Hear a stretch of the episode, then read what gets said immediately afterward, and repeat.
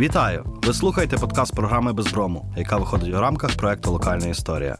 Мене звати Віталій Ляска. Ми говоримо про українське минуле, його відлуння у сучасному та вплив на майбутнє. Сьогодні у студії Наталя Хамайко, молодша наукова співробітниця Інституту археології, наукова співробітниця Ляйбніц Інституту історії та культури Центральної та Східної Європи. Досліджує історію Русі. Серед наукових інтересів світоглядні уявлення та релігійні вірування населення Русі, культурні і торговельні зв'язки, археологія середньовічних і ранньомодерних міст. Пані Наталь, доброго дня. Доброго дня. Дякую, що ви з нами. Дякую, що запросили. Сьогодні будемо говорити про дуже цікавий період. Це кінець першого тисячоліття, початок другого тисячоліття нашої ери. Це слов'янська доба, початок становлення Київської держави. Але тут, напевно, що почнемо з дуже важливого питання, навколо якого є дуже багато міфів, стереотипів, дуже багато аматорських трактувань. Е, це власне язичництво слов'ян, релігія е, слов'ян. Напевно, що найперше таке загальне питання: а що ми взагалі знаємо про слов'янські вірування? Ну, е, ключове питання, тому що це найбільша проблема. Ми дуже мало знаємо про слов'янські вірування. У нас є декілька е, письмових джерел, які описують в дуже загальних рисах. Звичайно, якщо зайнятися такою селекцією і вибрати ці згадки, то ну, певні якісь там дуже загальні відомості у нас будуть. Однак, е, як це можна е, археологічно визначити? Тому що археологія це якраз наука, яка працює з матеріальними рештками, і нам е, потрібно побачити, як це було в житті безпосередньо на пам'ятці, зрозуміти, що це. І от тут ми можемо мати велику проблему через те, що те, що описується в джерелах ми не бачимо цього, ми не можемо його прикласти до матеріалу, до археологічного такого фізичного матеріалу, який ми можемо а, взяти в руки і подивитися на нього з усіх боків. А, Єдине е, наразі те, що е, ну, от мені спадає на думку, це е, відомі дуби із вживленими кабанячими щелепами. А вони були знайдені, це три таких дуба було знайдено протягом ХХ століття якраз від 909 е, року до 1979 там 80-го не мав впевненості, бо це така випадкова знахідка. І вже коли його там досліджували, це вже був початок 80-х років. Так от перший дуб е, був виявлений поблизу е, монастиря Миколи Пустинного, це там, де Десна впадає у Дніпро, в річці. Бригада, яка займалася розчищенням русла, просто витягла цей дуб, і виявилося, що там є оцей артефакт, там вживлені були чотири е, щелепи е, свині. Ці щелепи розміщені були квадратом. Ясно, що цю частину випиляли, привезли в Київ. Е, є дослідження з цього приводу на той момент. Це, звісно, що описові тільки дослідження. Але це збігається із е, згадкою про те, що слов'яни були анімістами, про те, що вони вважали природу довкола себе живою, якби вони е, населяли її духами, е, поклонялися, як там в літопису в нас написано, ращенням, кладізям. Озерам, тобто природі, так, та, яка їх оточувала, яка була навкруги. І от цей дуб перший з'явився. Потім, в 75-му році, з'явився ще один дуб, так само був виявлений уже безпосередньо в Дніпрі, але біля устя Десни можемо е, собі уявити, що він теж приплив десь з Десни. І третій дуб, уже, який був виявлений теж випадково, там тільки одна щелепа вижила, там невідомо. В цьому, який 75-го року знахідка, там було 9 щелеп, і вони теж були розміщені квадратом. Е, в останньому збереглася тільки одна щелепа. Вона була досліджена і е, природничими методами, але вона, на жаль, не збереглася, тому що поки її досліджували, передавали з одного інституту в інший, і врешті там десь в Литві робили дослідження уже деревини. Сліди губляться, де ця знахідка, ми не знаємо. Сліди першої знахідки теж губляться, тому що це було е, на початку ХХ століття. Потім було дві світові війни. Київ був е, обидва рази під прицілом, особливо другий раз було евакуйовано дуже багато матеріалів, і наразі ми не знаємо де. Зберігся тільки оцей дуб 75-го року знахідки. От Він був е, теж описово опублікований, але ми почали досліджувати його, і е, зоологи подивилися і спочатку визначили, що це була е, свійська е, свиня, частина щелеп. Е, оголена ті, які з і на них можна подивитися добре, зробити приміри зубного ряду. За пророщенням, стадією пророщення зубів можна сказати, скільки років е, цій тварині, коли вона була забита приблизно. От, І зоологи подивилися і сказали, що це, в принципі, молоді тварини, дві дорослі, одна майже доросла, і е, з тих варіантів, там, де можна було подивитися. І що це самки. До цього було е, інше враження, тому що пов'язується десь там в міфології. Ці доби пов'язані були із більше з вепрами. Е, є така легенда, що вепр біг, е, ніс в зубах жолудь, вронив його, і з цього жолудя виріс там якийсь гігантський дуб, а е, дубам поклонялися в усій ойкумені. І на Близькому Сході, і у Греції, і в Римі, і кругом це дерево пов'язувалося із Богом Громовержцем, із Зевсом, Юпітером. У нас це був Перун, у е, країн Балтії це був Перкунас. Е, Завжди це дерево пов'язувалося ось із цим е, міфічним таким сюжетом про бога громовежця і про дикого вебра, який якимось чином з цим пов'язаний. А тут ми бачимо іншу ситуацію. Е, зоологів вперше враження в них було, що це були е, свині домашні. Потім, коли е, зробили моделяцію, там е, вийшло, що на схемі уже е, ці е, щелепи вони е, трошки випадають із е, домашніх свиней. Ті свині ми порівняли, взяли дослідження. Е, теж із розкопок на Подолі. Археозологи порахували, зробили велику калькуляцію і вивели середній показник свині для початку 11 століття, та яка була у Києві. Тобто це та сама зона, е, там, де й були знайдені ці дуби з щелепами. Виявилося, що е, ці щелепи вони десь між дикими кабанами по промірах і домашніми свинями. І тут великі питання, тому що ну, ми плануємо робити ще е, природничі аналізи, такі як ізотопи і ДНК, для того, щоб визначити все ж таки більш-менш докладно, що це були за свині. Але наразі це виглядає вже теж дуже цікаво. Чому? Тому що е, одним з варіантів може бути, що ця свиня просто не була місцевою. Ці свині не були місцевими, вони десь були якийсь інший е, різновид свиней, і вони могли бути привезені десь з інших країв. З яких країв? По-перше, е, ми не знаємо, як е, точно датувати ці доби, тому що вони не були виявлені в археологічному контексті, вони були виявлені випадково в руслі Десни, всі три. І е, на той момент, коли вони були виявлені, якби ну не було ніякого е, іншого пояснення цим добам, крім того, що це от е, слов'янські доби. Е, на той момент панувала така е, теорія, насаджена в першу чергу російським е, академіком Рибаковим, який створив фактично, реконструював за своєю уявою давньоруське язичництво. В нього все виходило із слов'ян, розвивалося і продовжувало кульмінувати в період ще Русі але вже після прийняття християнства. Наразі це все переглядається, ці всі теорії. І точно так же і в даному випадку з цими добами не зрозуміло, тому що в 70-х же роках було зроблено перше е, радіокарбонне датування цих пам'яток.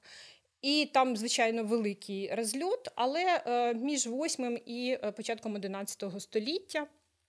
Тобто це якраз припадає десь на цей період зміни вірувань.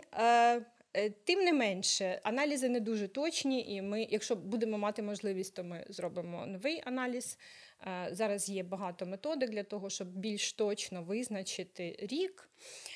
Ну і в цей період якраз припадає не тільки на зміну християнства, на зміну язичництва християнством, вірніше, цей період також знаменується і присутністю на наших територіях варягів, людей з півночі, які приходять е, з певною метою зайнятися торгівлею, набути зиск якийсь. Потім так стається, що вони е, беруть владу, створюють державу. Е, на початках. Так, ми не можемо говорити, що це скандинави створили державу. На початках це був якийсь там імпульс. так? Потім вони дуже швидко обросли місцевими людьми, і це вже стала давньоруська культура. Це вже не була така, якби Виразно скандинавська. Чітко чи, скандинавська культура. Дуже швидко набуваються інші елементи, але в основі своїй це люди, які приходять з півночі. І от е, там, що дивно, теж я натрапила на одне дослідження, яке показує, що свиней так само цінували і на скандинавських землях. І що цікаво, там е, значить, було дослідження зроблене, сакральне місце поблизу церкви. Потім на цьому місці поставили церкву, розкопали такий собі жертовник. І там дуже багато е, цих кісток жертовних тварин, і найбільше найбільше було щелеп свині і зубів свині. І тепер перед нами постає питання: хто ж залишив цю пам'ятку? Е, звідки прийшли свині? Так, і звідки прийшли свині? Ну, е, Для цього ще в нас трошки є часу для того, щоб зробити ці аналізи. можливо, майбутні дослідження якраз і покажуть нам, що це були за свині і звідки вони прийшли, тому що сучасні аналізи, як то, наприклад, дослідження стабільних ізотопів, може показати дуже багато цікавих речей, наприклад, звідки е, прийшла ця тварина, звідки де вона була народжена, де вона жила, і потім де вона опинилася. Так само можна подивитися на дієту Е, цієї тварини і подивитися, чи це була повністю одомашнена тварина, і вона харчувалася тим, що їй дають люди, чи це була тварина, наприклад, на дикому випасі, і тоді в неї буде трошки інша дієта. Так що перед нами велике завдання, але я думаю, що за допомогою таких е, природничих аналізів ми зможемо відповісти. Це, звичайно, крок вперед в науці, але водночас, е, пані Наталю, повертаючись до цього переходу між язичництвом і християнством і тривкого існування язичництва. Ви ж згадали Рибакова і, власне, двовір'я чи релігійний синкретизм, так? От наскільки цей термін є адекватним для століття 11-го, нехай? Для 11 століття е, це все дуже ну, якби натягнуто. Взагалі, е, ми повинні е, уявляти собі не такий лінійний процес християнізації, а трошки. Е, подивитися так, як це взагалі з історією було пов'язано. Навіть Русь, Руська, що таке давньоруська культура і чим вона відрізняється від слов'янської культури. На початках це дуже кардинально видно. І от першими носіями християнства якраз є ці люди, які е, належать до давньоруської культури, не до слов'янської культури. Для 11 століття е, слов'яни ще дуже добре зберігають свою ідентичність. І це якраз дуже дивно, тому що в 11 столітті уже якби до цього е, часу. Панувала така думка, що це вже була значить, вся територія Русі. Ви пам'ятаєте безліч карт, які нам малюють е, е, оці контурні карти, там де Русі, така величезна Від Новгорода, Карпат. Так, так, величезна територія, але це в реалі було трошки не так. Так, була територія, яка контролювалася Руссю, але вона не була фактично належна до цієї давньоруської культури. Вона була данниками, підлеглими якби, територіями, однак це вони не ототожнювали навіть і самі себе із е, давньою Руссю. І процес, і що ми спочатку знаємо тільки оці пункти: там Київ, Чернігів, Шестовиця, Новгород, Ладога, Гньоздова, Тімірьова. Ми можемо їх перерахувати по пальцях. Ці пам'ятки, які яскраво показують дуже ранню руську культуру. І саме в цих пам'ятках вперше ми зустрічаємо ознаки е, християнізації. Можливо, це була персональна якась християнізація на початках. І потім, коли Володимир вже доходить до цього моменту, він в першу чергу одержавлює ті території, ті пункти. І охристиянізовує ті пункти, які е, безпосередньо були давньоруськими. Е, наскільки це ще ця територія була е, охристиянізована, ми дивимося вже в динаміці Е, від самого початку християнізації, це спочатку це були великі міста, потім потрошку-потрошку, але дуже швидко. Не, не можна говорити про те, що це був такий е, дуже е, тривалий процес, як це про це писав Рибаков. Ні, влада князя повинна була підтверджуватися багатьма факторами, і якщо князь запровадив християнство як державну релігію, то в принципі всі підлеглі території мусили якимось чином дуже швидко на це зреагувати. Е, ми знаємо про жорстоку християнізацію в деяких вогнем випадках. і мечем. Так, вогнем і мечем, як це було у Новгороді, до прикладу. Е, але це було. І наскільки люди е, вважали себе християнами, ми, звичайно, не можемо так швидко перенестися. Я завжди е, мріяла про те, щоб була машина часу, і щоб ми так могли раз і Зазирнути. опинитися в так, в ті часи, які ми досліджуємо, і те питання подивитися е, на очі, але ми так не можемо, на жаль, зробити. От. І тут, ну, якби моє враження тут таке, що по-перше, слов'янські вірування дуже сильно відрізнялися від е, християнства, тому що е, оцей анімізм він передбачав е, ну, присутність духів в буквально в кожному е, місці, буквально в кожній е, рослині, в кожному там водоймищі, яке було довкола. Е, на кожен момент життя були якісь свої там вірування, забобони. Е, ви пам'ятаєте, це ще дуже дуже сильно вкорінилося, якби, і ми це бачимо в якихось там сільських віруваннях, там, де бабуся каже, так не роби, роби отак, бо бо буде щось погане. Е, це дуже сильно зберігається. Чому? Тому що християнство мало на меті поставити головного Бога, якому всі будуть молитися, який відповідальний за все. І оцей монотеїзм він не включав в собі дуже багато таких побутових речей, там, де були відповіді на кожен кожен момент. То моє ставлення до цього от таке, що християнство якби було панівною, основною релігією. Там люди ходили до церкви. Дуже багато ми знаходимо ознак того, що е, існували там церкви е, майже в усіх е, більш-менш великих пунктах. Не знаю, як це було щодо сіл, але і християнські предмети особистого благочестя кругом є, і фрагменти амфор, в яких доставлялося вино для причастя, і олія для помазання, теж знаходяться особливо на території Південної Росії, то це просто фактично в кожному давньоруському пункті такі знахідки знахідки є. Тому е, я думаю, що людей варто вважати християнами. То можемо казати, що там нехай два-три покоління після хрещення Русі Володимиром, і Русь вже стала християнською як така. Підвладна князю Русь так, але ж ми не повинні забувати про той момент, що е, постійно тривав процес приєднання нових земель. І оцей процес приєднання нових земель, можливо, в, е, десь там на Українах. Але основна територія Росії, та, та ту, яку ми пам'ятаємо по цих самих картах, то я думаю, що так, вона була християнська. А як щодо цих намасальних речей, так які інколи археологи так трактували як речі. Е, з язичницьким контекстом. Це лунниці, це амулети змійовики, це навіть ті ж самі керамічні писанки, які відомі нам. Ну, Тут теж це так, це це стара теорія, е, в основному е, продукована Рибаковим і потім багато разів повторена. Вона не базується на якихось аргументах, реальних наукових аргументах. Вона базується в першу чергу на враженні яке людина, от в першу чергу, от вона може подивитися, і на перше око в неї виникає якась фантазія на цю тему. І от це парадокс, але вся оця теорія е, про.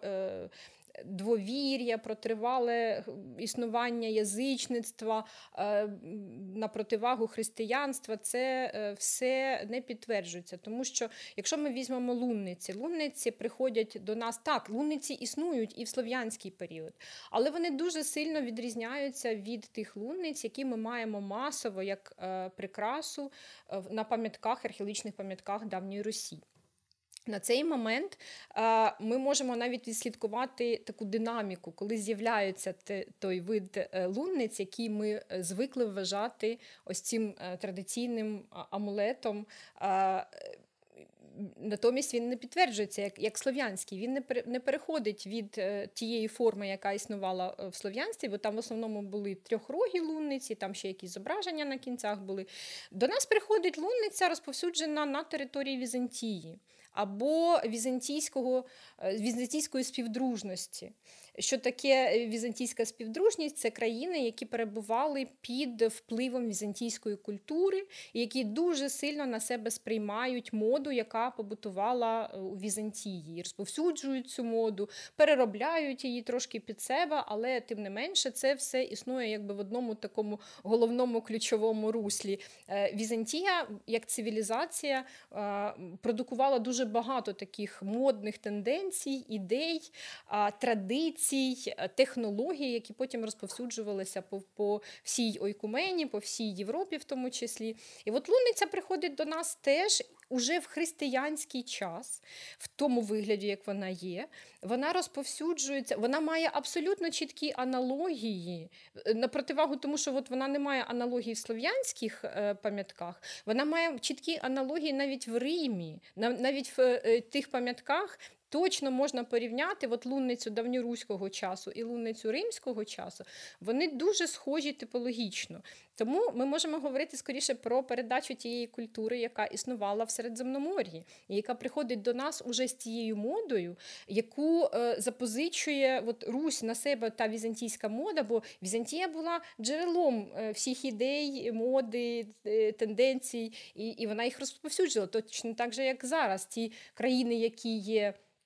Там, ну як ми вважаємо, що е, Франція є е, осередком, де продукується всесвітня мода. Е, Точно так же, от на той момент Візантія продукувала дуже багато е, таких речей, в тому числі як і лунниці. І вони приходять уже як культура християнського часу із е, тими е, предметами, які дуже в великій кількості Русь бере до себе із е, цієї культури візантійської. Мабуть, обличчям всього слов'янського язичництва, так, для всіх людей є збрудський ідол. Збрудський ідол трапляється всюди. Він є в підручниках з історії, він є, здається, навіть в програмі ЗНО для обов'язкового вивчення. Ось е, про нього дуже багато говорять. Водночас, ви з паном Олексієм Комарем говорите про те, що Збрузький ідол е, не походить з того часу, про який ми зараз говоримо, а що це радше такий фальсифікат, е, який сягає своїми початками 19 століття. От, власне, чому? так? Які аргументи на користь того, що Збрузький ідол не ідол? Е, ну, я б не сказала, що це фальсифікат, таким словом би не назвала. Але е, так, і коли ми почали це дослідження, до речі, ем, я приходжу, і Олексій е, мені каже: Слухай, я думаю, що Збрудський ідол підробка. Я так присіла в крісло трошки, і за хвилину в мене перекрутилося в голові все, що я знаю про і слов'янство, ідоли, вірування. Е, кажу, так, я згодна. І ми почали, ну але для того, щоб е, це стало зрозуміло всьому загалу, ми повинні були зробити певне дослідження, роботу певну провести, знайти аргументи для цього. І так, протягом там декількох місяців, дуже швидко, до речі, вдалося вияснити, що по-перше, е, всі ідоли, які ми можемо пов'язати із е, слов'янським контекстом, вони кардинально відрізняються від е, збруцького ідола. Збруцький ідол чим характерний? Він має на собі дуже складну, складне різьблення, складну якусь картинку, яка намальована. Він має чотиригранну таку форму, кожна сторона несе свої зображення.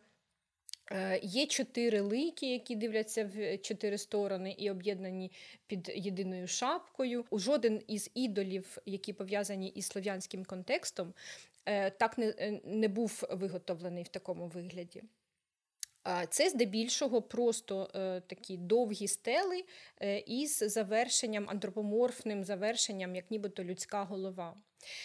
Е, Ще однією проблемою тут було те, що ці ідоли, які ми можемо пов'язати із слов'янським контекстом, вони е, дуже е, сильно постраждали від часу. Вони всі поганої збереженості, і риси обличчя там дуже часто навіть ледь-ледь можна прочитати. Це дуже умовне таке визначення. Ми от бачимо, що нібито голова.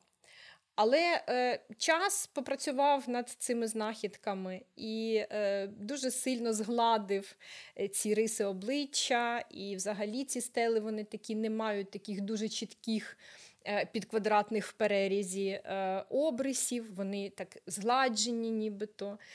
І кардинально відрізняються від того. Збруський ідол це просто от як вчора зроблений.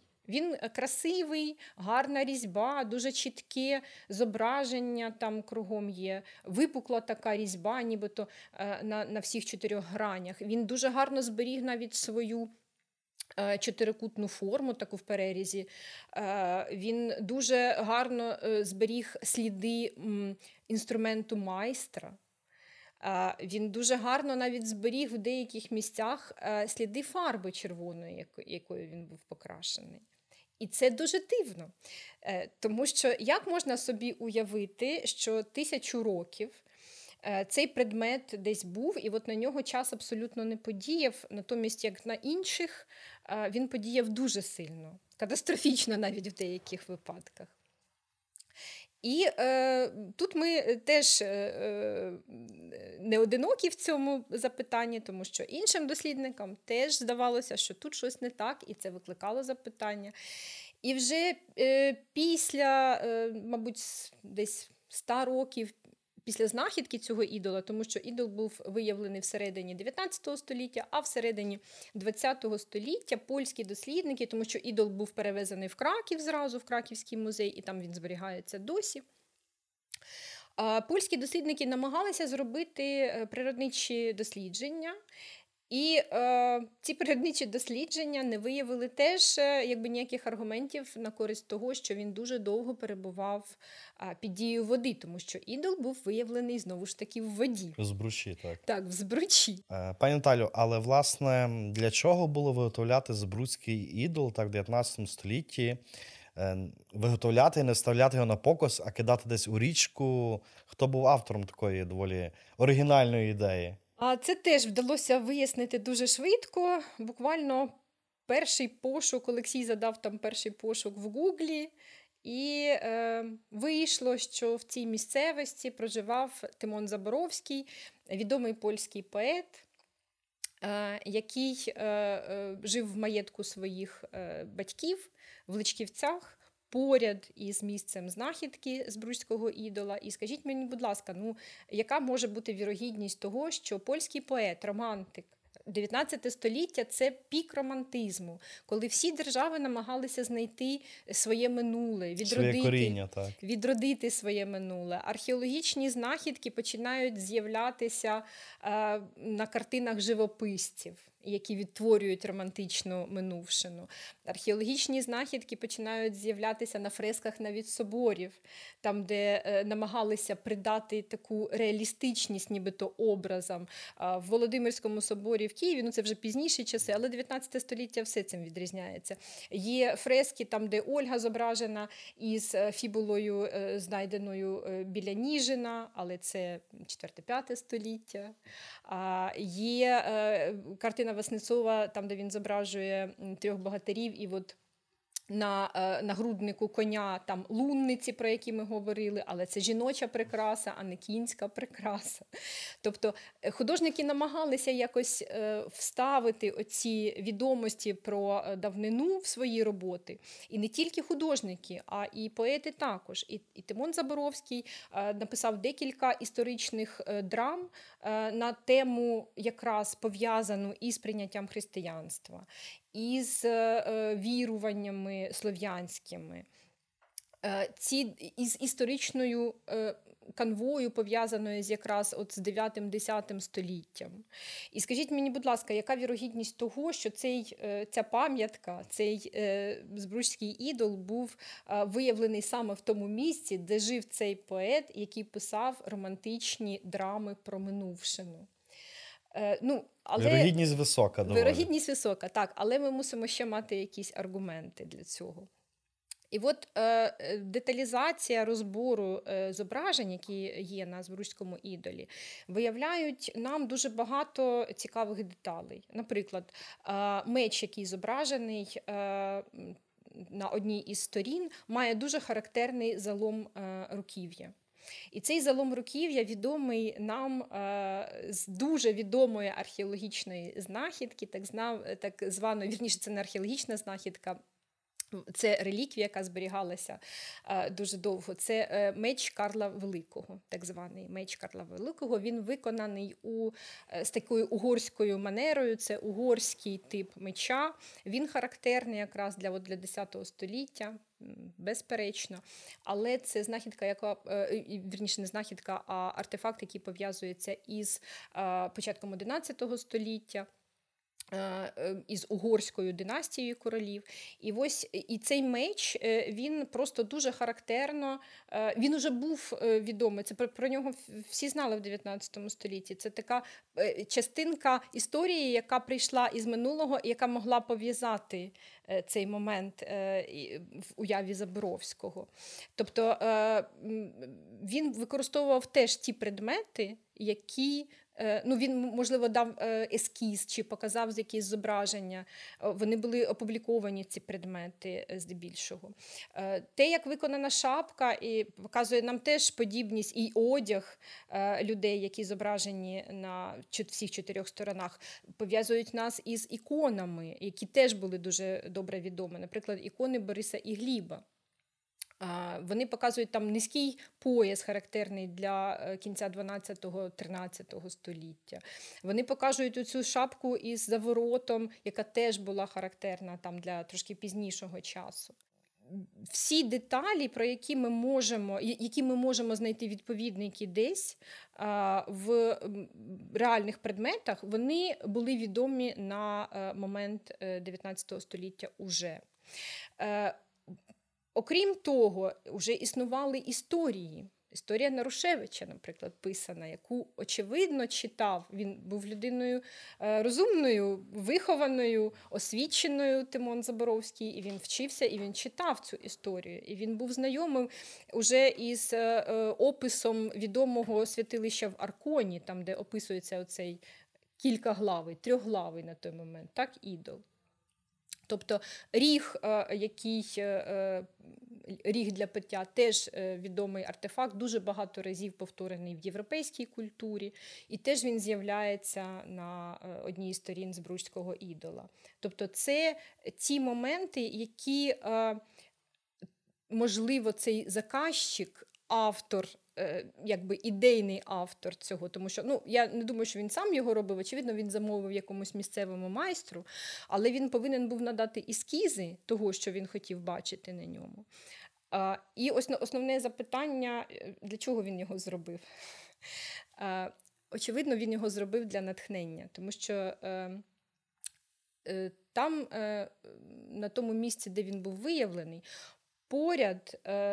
Якщо уявити, що він стояв десь е, понад зброчем, е, там е, ліс, який дуже гарно описаний у віршах Тимона Заборовського. Він описує улюблені медобори, романтичну якусь там таку природу.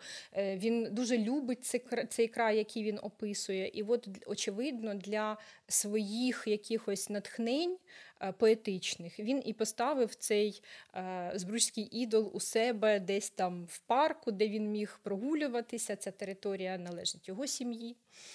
І е, він міг е, таким чином отримати те натхнення природою і тут же цим пам'яткою з Бруського ідола. Тому що е, на 19 столітті навіть е, є описані такі звичаї, що якщо ви не маєте якоїсь е, скульптури давньої, е, цей момент був моментом розтягання е, половецьких і скіфських баб із степів України.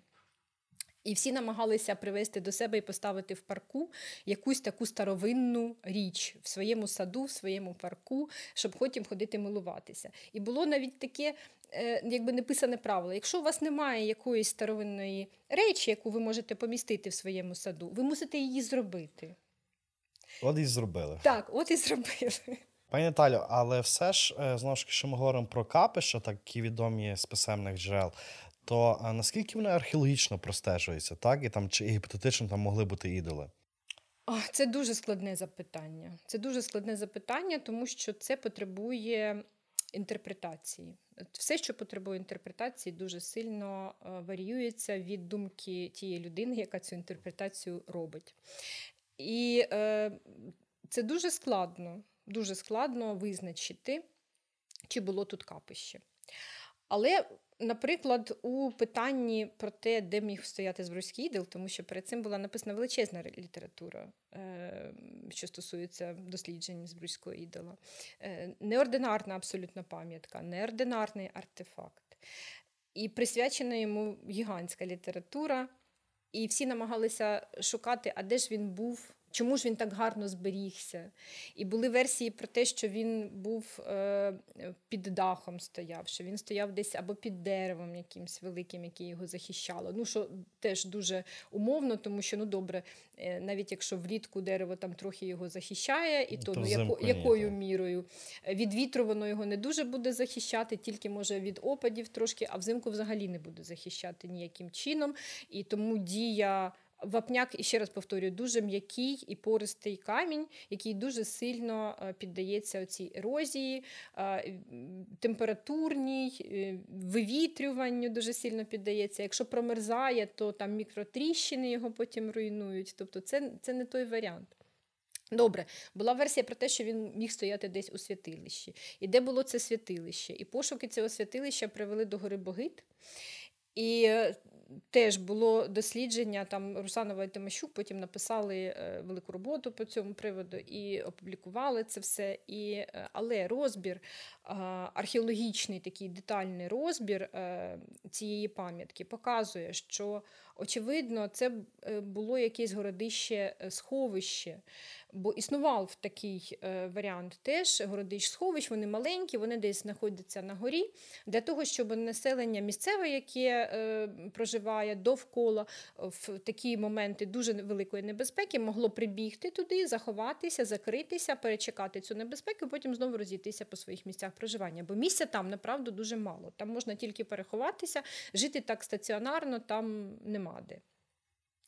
От. І там є е, навіть поховання, і в похованнях є предмети, які пов'язують нас із навіть 13 століттям. І там закопані клади, які теж нас пов'язують із 13 століттям. І якщо ми подивимося на загальну картину Русі, що було всередині 13 століття, і які клади ми маємо, і порівняти ці клади з іншими кладами, з іншими відомими пам'ятками, то стає зрозуміло, що це часи монгольського погрому. І там є дійсно е, шари, які е, пов'язані із великою пожежею. І ми знаємо, що на Русі дуже багато пам'яток, які пов'язані із пожежами саме монгольського часу. І очевидно, це були якраз е, монгольські погроми. Важко собі уявити, щоб в час в 13 столітті, в час уже повної християнізації, бо вже навіть за всіма теоріями, навіть за всіма уявленнями, Там, ми не можемо. там досі би стояв збруйський ідол. Там досі би так стояв Збруський ідол. І ну, по-перше, чому, чому така пам'ятка там описувалося, що це центр слов'янської е, релігії, що це такий центр, значить, коли, куди ховається після прийняття офіційного християнства в Києві, е, ховається язичництво. Але е, що це за центр такий, біля якого немає нормальної інфраструктури? Там би, якщо б це був такий центр, то ну як ми собі уявляємо релігійний центр, туди туди повинні були приходити якісь люди для того, щоб е, поклонятися. Очевидно, е, інфраструктура зразу на це б зреагувала, і там би виросло якесь місто. Ну, принаймні, там нічого немає. Там сільські поселення, дуже мало пам'яток в окрузі, і тільки це е, городище сховище, очевидно, яке якраз і постраждало в е, період монгольської навали всередині 13 століття. І підтвердженням, чому є оці е, скарби і ці поховання з хрестами цього часу, і цей горілий шар. А що нам взагалі відомо про поховальний обряд слов'ян того часу? А слов'яни були мудрі люди, вони зробили все, щоб ми мало знали про їхній поховальний обряд, і взагалі дуже мало знали про них самих. Е, слов'янські поселення, якщо ви знаєте, містять дуже мало матеріалу. Е, тому що слов'яни були люди акуратні. Вони все весь, все сміття вони десь прибирали, пригрібали в них дуже мало е, знахідок археологічних, власне, на поселеннях. Що ми знаємо про поховальний обряд? Поховальний обряд е, був за типом кремації, якщо ми говоримо про тих слов'ян, які вже от переддержавного періоду. Те, що ми називаємо переддержавним періодом, це ті слов'яни, які передували приходу сюди цієї скандинавської частини населення, які створили імпульс для створення давньоруської. Ну, що ми говоримо про 9-10 століття. Е, І 8, можливо. Трошки раніше, так, навіть трошки раніше. Тому що в 9 столітті вже приходять е, перші скандинави. Так, це це дуже маленька контрольована територія. Фактично, це річки, великі річки, цей відомий шлях із варягу греки, і декілька пунктів, які я перераховувала от на пальцях, і власне це все. З десяток цей. Е, так. І е, слов'янські е, поховальні пам'ятки. Робилися за типом кремації. І це різні варіанти кремації. Це можуть бути е, кремації у е, якихось мішечках, очевидно, тому що вони компактно зібрані, це невеличка кількість кісточок, які е, ховалися в неглибоких ямках, фактично під дереном. А, і, і що це були за поховання? Ну, ось така була традиція. Пояснити, на жаль, е, ми не маємо писемних пам'яток для того, щоб пояснити цей обряд. Єдине, що приходить на голову, це знову ж таки декілька разів уже використаний оцей сюжет з волосом, там, де клялися, поклавши е, шматок дерена на голову. Невідомо, що це таке, але от дерен, там дерен і тут дерен. Пояснення чіткого, чіткої такої аргументації ми не маємо. Інший е, тип кремацій е, зроблений у е, поховальних урнах. Інколи до нього доставляється ще так звана страва, ще окремий горщик із чимось, невідомо із чим. Здебільшого такі урни накриваються зверху ще одним горщиком, як нібито покришкою. І такі кремації вже з'являються трошки в пізніший період. Це вже якраз ми говоримо от про 10 століття. І е, вони присутні на багатьох слов'янських пам'ятках. Е, це такий традиційний обряд, але те, що ми повинні пам'ятати, що це кремація. Е, знахідок в таких похованнях теж критично мало. Інколи бувають елементи поясу, наприклад, але це вже 10 століття. І що це за традиція класти пояс в ці поховання або щось, якісь предмети? Часто вони перегорілі, якщо це предмети із мідного сплаву, дуже важко інтерпретувати, що це таке. Там просто вони оплавлені, і навіть е, якщо там займатися пошуком аналогії, то це складно. Таке, наприклад, поховання було в Шестовиці, е, теж як його можна приготувати? Ну, це тільки природничими якимись методами можна зробити, тому що оплавлені мідні предмети і кубка е, кісточок е, в ямі це е, пита... велике питання, як його датувати. Тому, і в принципі, і слов'янська хронологія погано розроблена, і важко датувати слов'янські пам'ятки. Ми загалом їх датуємо цим 5-9 століття, це, це тяжкувато. Там, де є кераміка, там трошки легше. Там можна виділяти певні культури. А от на таких пам'ятках, як наприклад, слов'янські ці кремаційні могильники, там все дуже складно. Тому що от слов'яни не мали такої традиції. Е, на відміну від тих же скандинавів, які намагалися все запхати там в могилу, і навіть є описи в сагах, що одну третину свого майна е, покійний залишає родичам, одну частину витрачає на похорони, і одну частину забирає з собою на той світ. Тому ці багаті поховання, ми розуміємо, що це були реально багаті люди, тому що це одна третина тільки. І то в основному нам збере, до нас доходять тільки металеві там якісь предмети або кістяні предмети, ті, які не розкладаються.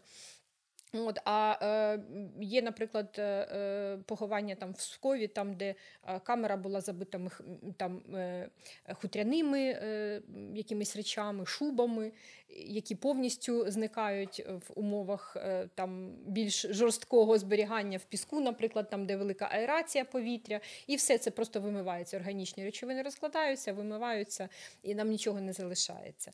Тому, на відміну від оцих скандинавських традицій, там, де треба було покласти багато чого, то слов'яни намагалися нічого не покласти. Там це було так дуже умовно. Е, Якщо говорити власне про цей е, пантеон, який нас е, відомий з 980 року, з літопису, так, Перун і ще п'ять богів. Зараз в суспільстві додається там ще низка богів, вигадується і все інше. От, власне, що ми можемо знати про цих богів? Та нічого фактично ми не можемо про них Ці всі знати. інтерпретації, хто за що відповідає, так, окрім Перуна. Чого, так. Е, Справа в тому, що це традиція теж 19 століття, коли е, оця романтична налаштованість суспільства був величезний запит в культурному плані на оцю старовину. Е, всі народи почали звертати це перша увага, яка була обернена на етнічність взагалі. На пошуки свого коріння, етнічного коріння. До цього якось держави ставилися до питання етнічності дуже-дуже так поблажливо, якби вони майже не звертали на це уваги. А тут от виникає інтерес до історії, і, е, звичайно, е, найбільш цікавою, найбільш привабливою тематикою є вірування, є міфологія, є якісь світоглядні прояви, уявлення, тому подібне.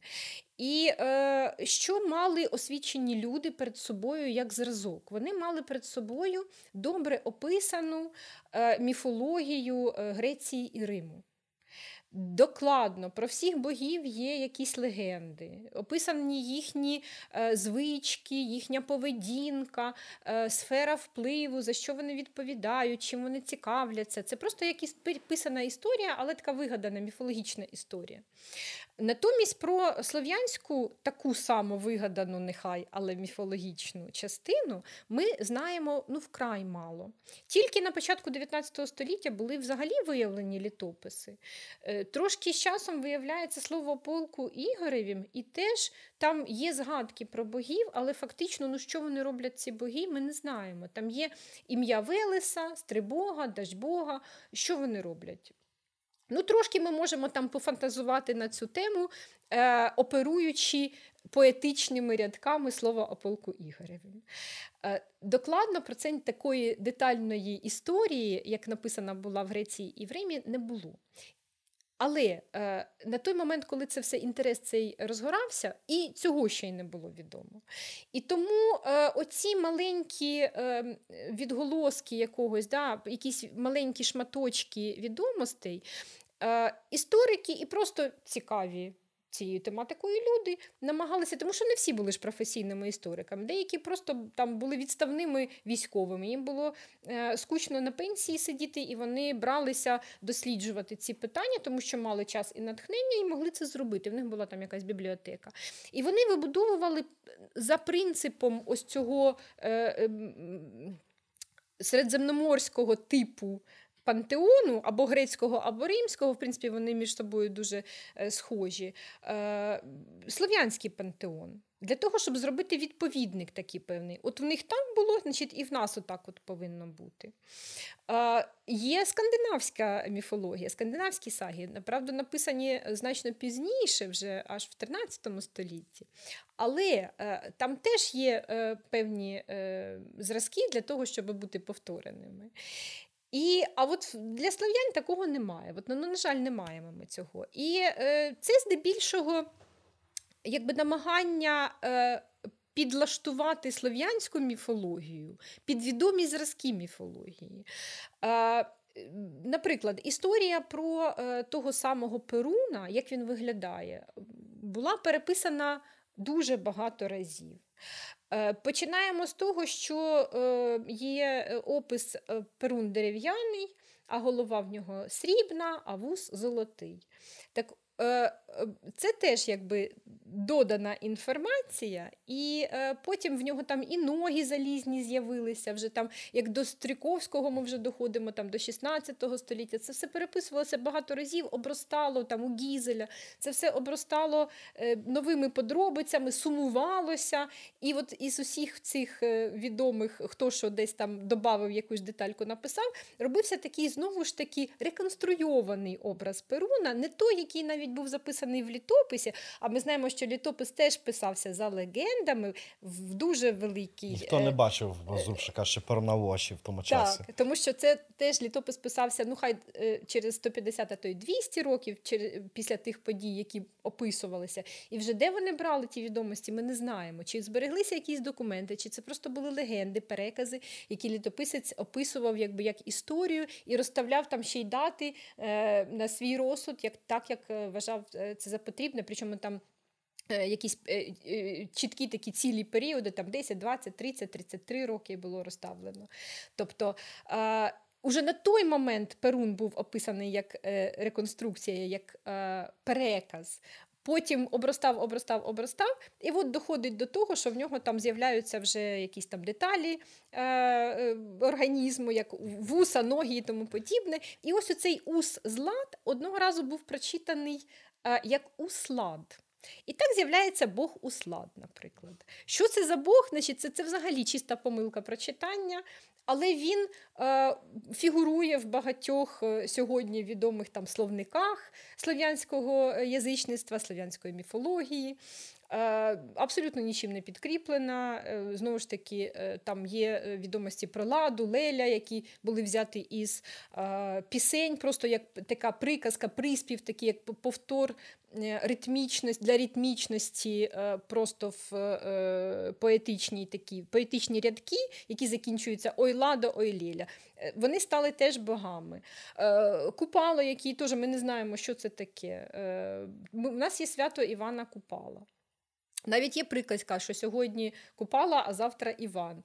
Е, Знову ж таки, це чисто етнографічного часу е, слово, яке ми чомусь намагаємося перенести в дохристиянський період і говорити про це як, як якийсь факт е, відбувшися. Але це не так. Ми повинні е, чітко шукати ось ці докази в тому періоді, де про, які ми говоримо, які ми досліджуємо.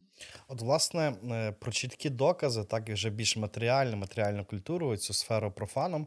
Ви вже говорили про різницю між слов'янською культурою і варязькою культурою. Навіть не варязькою, давайте давньоруською культурою. Скажімо так, кінець 9, 10 століття, 11 століття. Так, от в чому ця різниця полягала, так? От в яких сферах можна було ну, побачити ну, кардинально різні речі? Ми не повинні робити оцю ретроспективу. Ми говоримо про чітко 11 століття. І от на час 11 століття ця культура ще дуже сильно відрізнялася. І е, міська культура е, в основному була от давньоруською. Це, це міська культура, яка дуже сильно вирізняється навіть в таких побутових речах, як е, домобудівництво, е, будування печей, е, ті самі горщики побутові. Е, Які були преференції в їжі, які смакові були там преференції у людей. Це все дуже сильно відрізняється, окрім матеріальної культури. Те, що ми звикли вважати матеріальною культурою, наприклад, е, е, прикраси.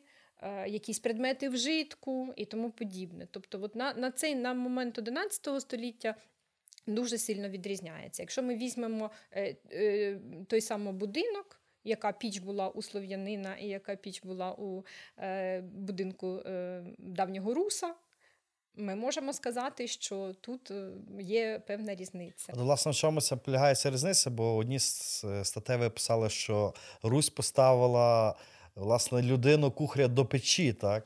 Так, до, до печі навіть де написала до плити, тому що якщо порівнювати слов'янську пічку і давньоруську пічку, то слов'янська пічка вона така, як пічка, вона робилася масивною.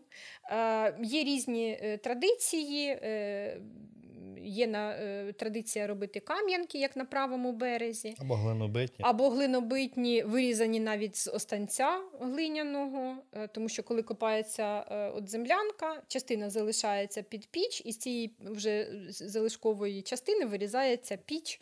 Е, всередині землянки. Але вони масивні, ці печі. Е, Якщо ми візьмемо кераміку, то кераміка теж слов'янська, вона масивна, груба, там дуже багато домішок, жорстви, шамоту. Е, Це все призводить до більшої теплоємності цієї посудини. Цю посудину можна поставити в таку піч, закрити, і вона там буде довго тушкуватися, бо піч дуже довго зберігає. всередину печі. Так. Всередину печі, так. І е, якщо ми порівняємо це із е, давньоруською піччю, то е, тут з'являється. е, Ця піч будується на каркасі або лозовому, або такі е, кілки дерев'яні забиваються. Потім цей каркас обмазується вже глиною. Це не оцей оста- останець глиняний, а це е, піч тонка, яка е, робилася для того, щоб постійно горіти, постійно підтримувалося, щоб там вогонь. І зверху в цих печах існують теж такі жаровні з продухами, там, де, куди зверху теж можна поставити горщик для того, щоб там варилася їжа. Тобто вона дійсно більше нагадує плиту, а оця слов'янська пічка більше нагадує все ж таки піч, таку духовку, як ми сьогодні б сказали. І за давньоруською піччю треба було постійно наглядати, помішувати чи. Е, Ну, звичайно, тому що вогонь треба підкладати, тонка піч, вона е, слабше зберігає. Ясно, що вона буде зберігати це тепло, вона трошки слабше його зберігає, і особливо, якщо це відкриті ці е, продухи, то поставивши горщик, там треба щось варити, щось мішати, постійно е, стояти біля цієї плити. Тому так, е, культура споживання їжі, приготування їжі змінилася, і навіть от в таких звичках, як готування, як процес приготування їжі. От, власне, якщо про їжу говорити, от Київський Поділ нам дає дуже багато інформації. Знаю, що один з ваших текстів називається Не хлібом єдиним. Так? І далі по тексту так, про дієту е, мешканців Києва часів е, Ярослава Мудрого. От, власне, що їли кияни в 11 столітті? Ці люди споживали дуже багато м'яса на диво. Дуже багато м'яса, тому що величезна кількість кісток була виявлена от саме як е, харчові рештки. Це рубані е, кістки, які порційно е, рубані для того, щоб їх можна було покласти в горщик, зварити, стушкувати, якось приготувати. Виділяється в першу чергу яловичина. Вони їли дуже багато яловичини, понад половину цих кісток були яловичі. Е, Це були молоді тварини, здебільшого, бички, так як ми звикли, е, така напівтелятина, напівяловичина. Ну, тому що ясно, що е, треба, щоб в першу чергу тварина досягла якоїсь ваги для того, щоб вигідно було її забити і продати на м'ясо. А з іншого боку, це м'ясо повинно бути ще таким молоденьким для того, щоб його було приємно споживати. Свинини вони їли теж доволі багато, тому що ну, десь третина кісток припадає на е, свиню домашню. Це величезна, е, величезний показник, тому що здебільшого на давньоруських пам'ятках друге місце займає коза вівця. Кіз і овець тримали і тут, на цій садибі, але значно менше. Це десь е, ну, ті, які йшли на їжу, це десь близько 10-11%. Козу і вівцю важко відрізнити насправді між собою, бо вони мають майже ідентичний скелет, і там можна тільки по голові відрізнити, і по деяких кістках е, ніг. Але ми е, зіткнулися з тією ситуацією, що е, кістки належать тільки до м'ясної частини туші. І це нас привело до думки, що, очевидно, це м'ясо купували на базарі. Тому що от конкретно м'ясні частини, порційні частини, які можна купити на ринку. Е, Якби цих тварин конкретно розводили на садибі, забивали тут же, то десь в якійсь частині цієї садиби були би і нем'ясні частини це роги і копита. Е, Вони є, але в критично малій кількості. Тобто е, тримали і корів на молоко, і кіз на молоко тримали, але дуже мало, тому що от цих частин рогів і копит дуже мало, як для такої садиби, де би їх вирощували, забивали, і тут же лишалися би і відходи. А дичина займала вагоме місце серед того всього раціону? Ні, дичина е, була радше таким екзотичним доповненням до раціону. Ми звикли е, завжди дивитися на середньовіччя як такий час, коли можна було вільно піти піти там на лови, наловити собі дичини. Це такий от спосіб харчування, теж романтичний здебільшого. Але е, це було не так. Ще княгиня Ольга визначила ловища і перевісища. Е, можна було е, полювати тільки з дозволу адміністрації, на користь адміністрації, заплативши якісь там податки, очевидно. І це робили далеко не всі. Це рідкісна частина, коли людей, які могли користуватися цими е, ловищами і перевісищами. Е, єдине, що от можна сказати, що така пам'ятка, як воїнь, показує дуже велику кількість дичини, ну тому що це був військовий гарнізон. І, очевидно, люди воєнні могли використовувати як належні до е, князівського підпорядкування. Вони могли використовувати ці території для полювання, і їм то здебільшого робити нічого. Вони просто сидять в гарнізоні, їм чимось треба зайняти себе. То вони займалися полюванням, і там доволі великий відсоток. А взагалі міста давньоруські показують дуже малий відсоток дичини. Вона є. Вона присутня, але це рідше як радше як такий ну, екзотичне доповнення до раціону. А як щодо рослинної їжі? Ну, знаємо, що зернові вживали в їжу і ще що? Е, Зернові вживали, і з зерна ще варили і пиво, крім того, щоб його варити як кашу або робити з нього хліб. Наприклад, е, там же в нас на цій садибі була е, велика кількість пшона виявлена. Ну, Фактично, це рештки, це просо, от ці плівки від проса збереглися, очевидно, там місто якесь було, куди його викидали. І ми підозрюємо, що це могло використовуватися для просто для ферментації і потім для варіння пива. Бо пиво е, описується навіть в джерелах, навіть в літопису ми беремо е, згадки про те, що там дійсно е, в культурі давньоруській було розповсюджене використання пиву і меду. Ну, Мед складніше відловити, а от такі залишки, як проса, то якраз ми можемо про це говорити. Навіть я бачила дослідження там, де. Якщо зберігаються якісь е, фрагменти зерна, ну воно повинно мати спеціальні умови, щоб ця зернина збереглася, бо це фактично крохмаль, він дуже швидко розчиняється, дуже швидко е, псується, якби і от органічні речовини вимиваються, нічого не лишається. А наприклад, там, е, якщо обгоріле зерно там зберігається. Або якісь там дуже хороші консервуючі умови повинні бути. Так от зерно, яке піддалося ферментації, забродило, власне. Або солод, там, да, який забродив, то він буде містити такі е, ознаки специфічні, як нібито поїдене таке е, оціми газами, е, які власне, і і роблять бродіння. І і ми можемо тоді вже чітко сказати, що це от зерно, яке було піддане ферментації. Ну, В даному випадку ми таких доказів не маємо, але велика кількість цього просяних оцих лусочок ем, наштовхує на цю думку, що така велика кількість проса використовувалася саме для варіння пива.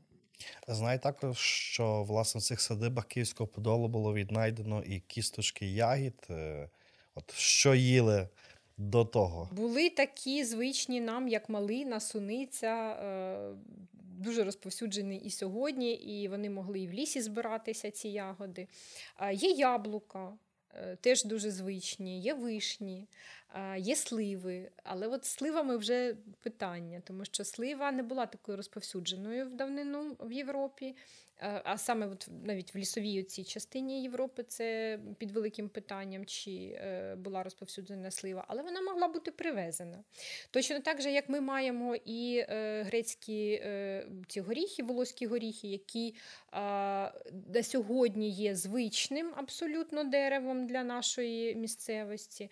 Але в давнину ми не знаємо, наскільки це дерево культивувалося як домашнє, як садове дерево. І воно могло бути також привезено із теплих країв якихось. А ще е, ті, які вже 100% привозилися, це привозився виноград, е, можливо, у вигляді родзинок. І привозився інжир, е, теж, очевидно, у вигляді сухофруктів. Ну, Тому що шлях був дуже довгий, і свіжими фрукти привезти дуже важко. Але ми навіть маємо опис. Е, Подорожі митрополита Макарія, це 16 століття, ой, 17 17. 17 століття, так вибачте. І е, от для 17 століття ми маємо опис е, подорожі митрополита Макарія, там, де вони везли з собою сухофрукти, потім розмочили їх і подали е, московському царю. І той був здивований, що ось як, як же ж свіжі такі фрукти. Повертаючись до астронологічних решток, так, от е, моржової ікла, так, і е, власне залишки ці. Е, про це е, відкриття і, про цю інтерпретацію, яку ви зробили з закордонними колегами, навіть написала відомий науковий журнал Science, так. От як оці ікла моржів опинилися в Києві, наскільки я розумію, вони опинилися аж з Гренландії. Так, так. Ми спочатку, е, коли винайшли, ми навіть не знали, що це таке, але в нас тоді е, в інституті працював зараз уже покійний ем, е, археозоолог Олег Журавльов, і він ем, теж був здивований, каже, це щось схоже на моржа. Він навіть пішов в природничий музей в Києві для того, щоб порівняти із реальними черепами моржів і порівняв, каже, так, це дійсно це моржі. Ми теж були тоді здивовані. На той період е, ну, це був якраз момент розкопок, які продовжувалися декілька років. І це от перший рік, і ми знаходимо ці фрагменти черепів моржів, причому вони розколоті були. Е, це навіть не вироби тільки, але це черепи, це черепи моржів. І ми почали цю тему піднімати, піднімати, і виявилося, що е, якраз от передню частину черепа моржа, там, де ці ікла із дорогоцінним матеріалом, із якого робилися насправді е, в Європі е, ну, до 13 століття, навіть до початку 14-го, майже вся, вся дорогоцінна. Продукція різьблення із кістки робилося саме із моржової кістки. Бо раніше ми всі вважали, що це була е, слонова кістка. Але ні, це моржова. Аналізи показують, що це моржова кістка. Одним із таких є відомий, дуже відомий у всьому світі набір шахів е, із острова Люїс. Е, Люїс Чесмен їх так називають. Єпископські гребені, там ще якісь прикраси для якихось там маленьких е, предметів, наприклад, для маленьких ларчиків, там для якихось шкатулочок, там де е, зберігалися навіть реліквії церковні. Е, це все дорогоцінне, дорогоцінне різьблення, яке робилося із моржової кістки. Так от імпортувалися вони саме от так парами, передня частина черепа відрубувалася, і ми знаходимо оцю передню частину черепа черепа в уламках, вже в розрубаному вигляді, тому що, очевидно, до Києва доставляли так е, парами ці ікла, а потім рубали і вже продавали або робили там якусь продукцію із них. І ми ясно, що ми були здивовані. А потім ми почали розкручувати цю тематику. Зі мною зв'язався Джеймс Барретт, е, це якраз е, дослідник, він теж був археологом, потім перекваліфікувався на зооархеолога і тепер в основному займається морськими тваринами. І він цю тему з мержами підняв ще раніше, але коли він знав, що в нас е, є колекція, то дуже зацікавився. І потім, значить, ми почали перебирати остеологічну колекцію, яку здобули е, в своїх розкопках, і виявилося, що в нас наразі 9 фрагментів цих черепів. Це дуже велика колекція. Ми займаємо третє місце в Європі після Бергена і Шлезвіга, там, де знайдено по 15 таких фрагментів. Але Берген і Шлезвіг це скандинавські пам'ятки. Ну, Шлезвіг це північ Німеччини.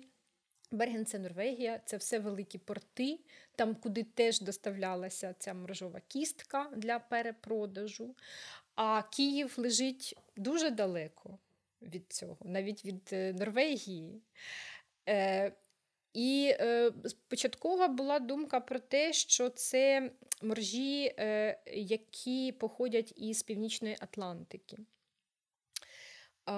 Тому що навіть в літопису є е, таке свідчення про те, що е, новгородський князь подарував київському князю так званий рибій зуб. Ну, е, Раніше рибами називали всіх тварин, які живуть у воді, в тому числі і моржів. І е, цим рибім зубом називали оці ікла дорогоцінні, які були матеріалом для прекрасного шикарного різьблення. Але коли були зроблені е, природничі аналізи, е, а саме ДНК і ізотопи, виявилося, що е, місце, де виросли ці популяції моржів, було е, так близько, а набагато далі. Це західне узбережжя Гренландії і східне узбережжя Канади. Тобто, це от ця частина. Е, Інша частина Атлантики, яка віддалена від Києва на 4 тисячі кілометрів. Це по прямій. А як там шляхами Так. е, так набагато довше. Але е, ми також знаємо про те, що Київ в середньовіччі він постав на торгівлі. Власне, це місто, яке е, сенсом свого існування, от в першу чергу бачило е, торгівлю. Саме тому він став столицею, тому що всі е, річки стікалися е, До Києва. до Києва, і це був такий ключик, Хаб. який перекривав. е, Значить, е, дуже зручно було князю там отоборитися, поставити, і власне на цьому і піднялася ця давньоруська вся культура е, на торгівлі. І от цей шлях із варяг у греки, який пролягав теж через Київ, е, якраз виявляє нам е, дуже яскраво в цих е, залишках е, мережів. Так, і тут, власне, ще елементи певного дозвілля, повсякдення киян того часу, бо наскільки розумію, саме з тої моржової кістки було виготовлено е, знаряддя такої гри, як гнефатафель. Так, так, це цікава е, гра. Нефатафель це гра розповсюджена у Скандинавів, якраз середньовіччя, дуже популярна гра. Е, Вона присутня у багатьох похованнях X століття, саме звідти ми маємо цілі набори. Е, Вона не збереглася якби в нас до цього часу, але на е, скандинавських територіях е, вона зберігалася дуже довго. І е, Карл Ліней, е, відомий натураліст, який їздив, описував види рослин тварин, він описав і е, в своєму щоденнику от, один із варіантів цієї гри на півночі Швеції, у лопарів Швеції зберіглася ця гра під назвою. Там билися, гра називалася Таблют, а билися між собою там московити і шведи. Тому що це було по е, е, північній війні, яка дуже е, сильно вплинула на тогочасне сьогодення. І от там були значить, ці гравці. І так ми знаємо про правила цієї гри. От, власне, е, ще одна така річ, так, е, напевно, що останнє питання, але е, можливо найбільш цікаве для наших слухачів і глядачів. Ми з вами перед передачею говорили про домашніх тварин, так, і про кота, якого фактично нам подарували вікінги, як домашню тваринку. Фактично, фактично так, тому що домашній кіт він не походить від європейського лісового кота, генетично він походить від іншого різновиду е, кота, який розповсюджений був в Азії і в Африці. Ну, в першу чергу, е, тут е, винний в усьому родючий півмісяць, тому що звідси розповсюджується дуже багато домашніх тварин. І от генетично цей кіт пов'язаний саме із цим азійським степовим котом. І перша хвиля було три хвилі взагалі експансії кота в Європу. Перша хвиля в часи неоліту енеоліту. От на трипільських пам'ятках ми е, бачимо цього кота. А потім ми бачимо котів е, вдруге, вони з'являються на пам'ятках римського часу, на чернігівських пам'ятках у нас є коти. Потім вони знову зникають, і вже остаточно, остаточна експансія, остаточно нам привозять цих котів вікінги. Чому ми говоримо про вікінгів? Тому що коти е, з'являються на пам'ятках пов'язаних із вікінгами, пов'язаних із скандинавськими цими рухами по всій Європі. А вони ж були дуже активні. і Вони привозили не тільки кота, вони привозили дуже багато цікавих речей звідусіль, де вони були. Ну і в тому числі і кота вони привезли. І от воно фіксується там в 8-9 столітті, там десь в Західній Європі, де е, перші походи почалися вікінгів, де перші зв'язки були із Середземномор'ям вікінгів. І потім, уже в 10 столітті, ми фіксуємо його на території Русі. Ну, тут теж великі питання, тому що е, є відомості про те, що є коти в 9-10 столітті в Ладозі і в Новгороді, але ми не знаємо, наскільки ці коти домашні, тому що є тільки запис про те, що кістки кота. Е, На жаль, ця колекція не зберіглася і досліджувати її ми не можемо. Нібито в Тімірьово в двох похованнях є залишки е, кісток кота, але теж ми не знаємо, е, тому що колекція не зберіглася, не можемо дослідити. Натомість в Шестовиці є поховання із котом. І там в нас є цілий скелет кота. І це дуже цікаво, тому що поховання було зроблено за обрядом кремації в урні. І потім підсипано до рівня цього верхнього горщика, до до е, вінця горщика. А потім зверху рівно на цей горщик було кота. покладено кота, який е, не був спалений, а просто він був туди покладений. І зразу ж виникає питання: можливо, його пізніше туди підхоронили? Ні, не пізніше, тому що е, Давід Бліфільд, який досліджував це поховання, це цим питанням вже переймався на той момент, на момент розкопок, і він написав, що ні, ми не бачимо ніякого вкопу пізнішого. Це було зроблено до того, як насипано основну частину кургану. Тобто це е, дуже цікаве, е, цікавий взагалі момент, е, тому що поховання з котами ну, надзвичайно рідкісні, але вони дуже сильно привертають увагу і вони відомі теж з неоліту, ці поховання.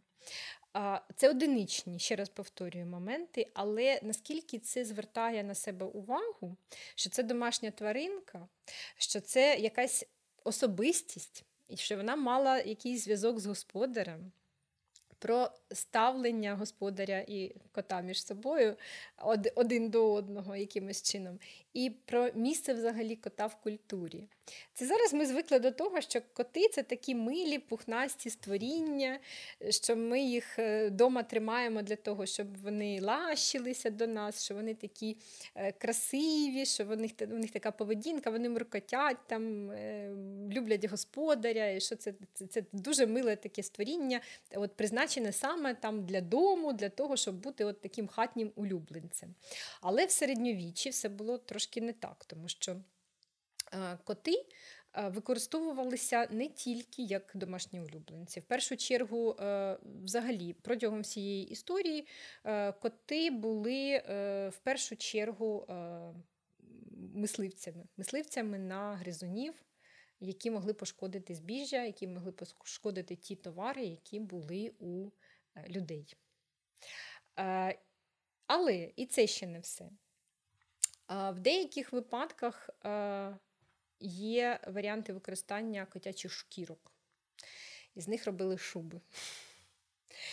І е, в Новгороді, і в Скандинавії е, декількох місцях були виявлені черепи котів з порізами, так ніби їх білували, ніби з них здирали шкіру. І от в Скандинавії в Одензьо е, є така яма е, опублікована. Ну, це не єдина яма, їх багато там, де е, котів е, е, викидали після того, як з них здирали шкіру, і їх там гризли собаки, очевидно, харчувалися цими залишками. А, Тобто це таке дуже цікаве ставлення до котів, як в першу чергу до мисливців, потім до джерела хутра. І аж потім в рідкісних випадках, але все-таки це є.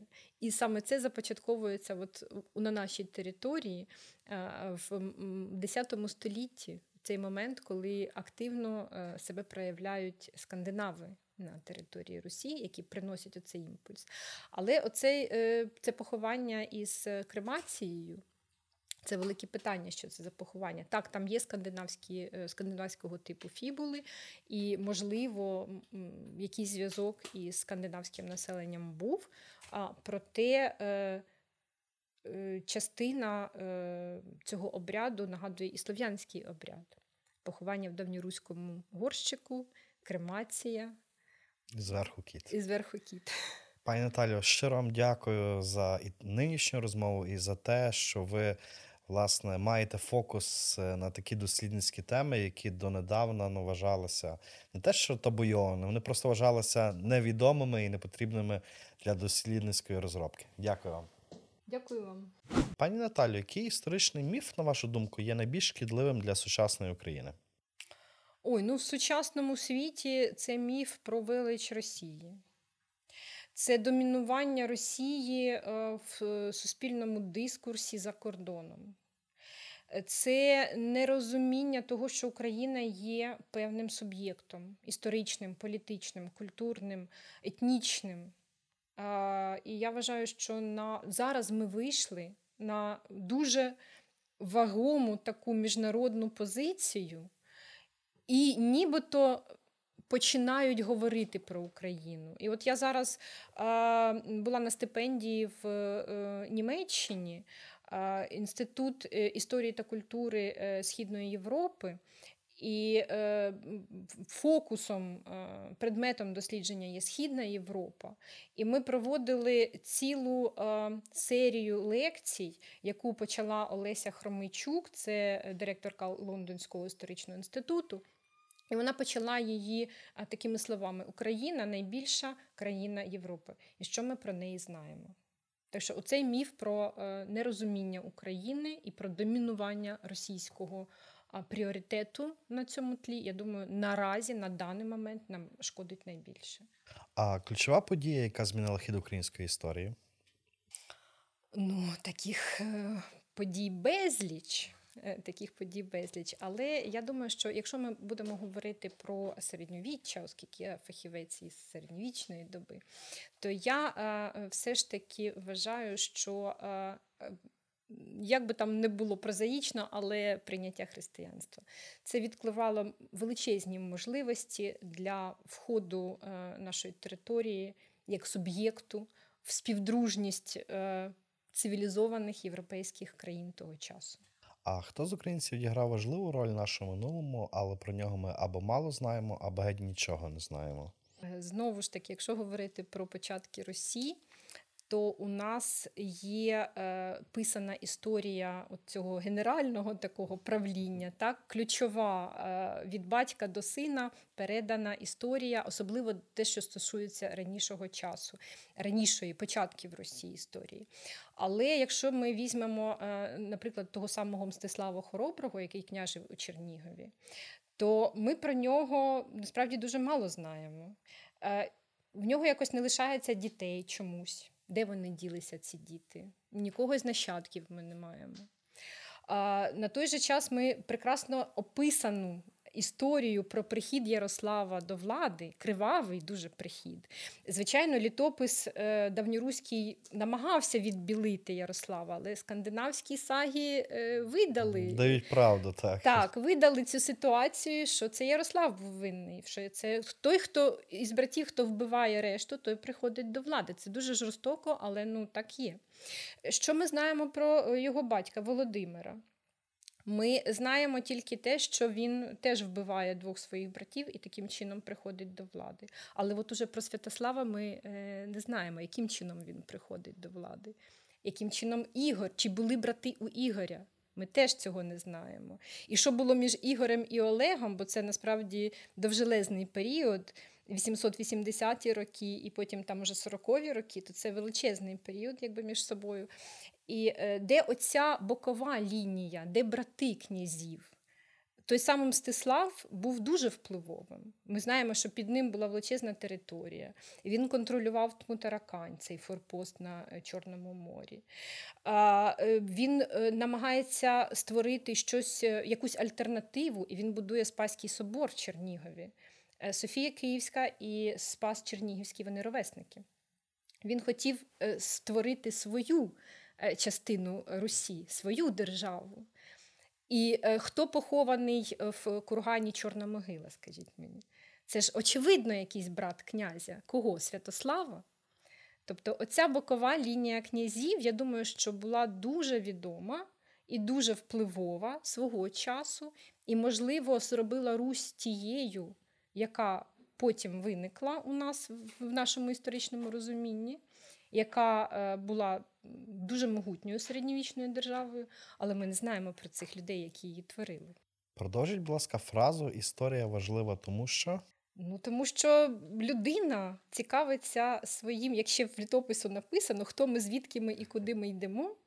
І от е, дуже банально, але без того, щоб розуміти, хто ми і що ми е, взагалі собою являємо на даний момент, ми не можемо рухатися вперед. Тому історія дуже важлива для розуміння самих себе і е, свого місця в цьому світі.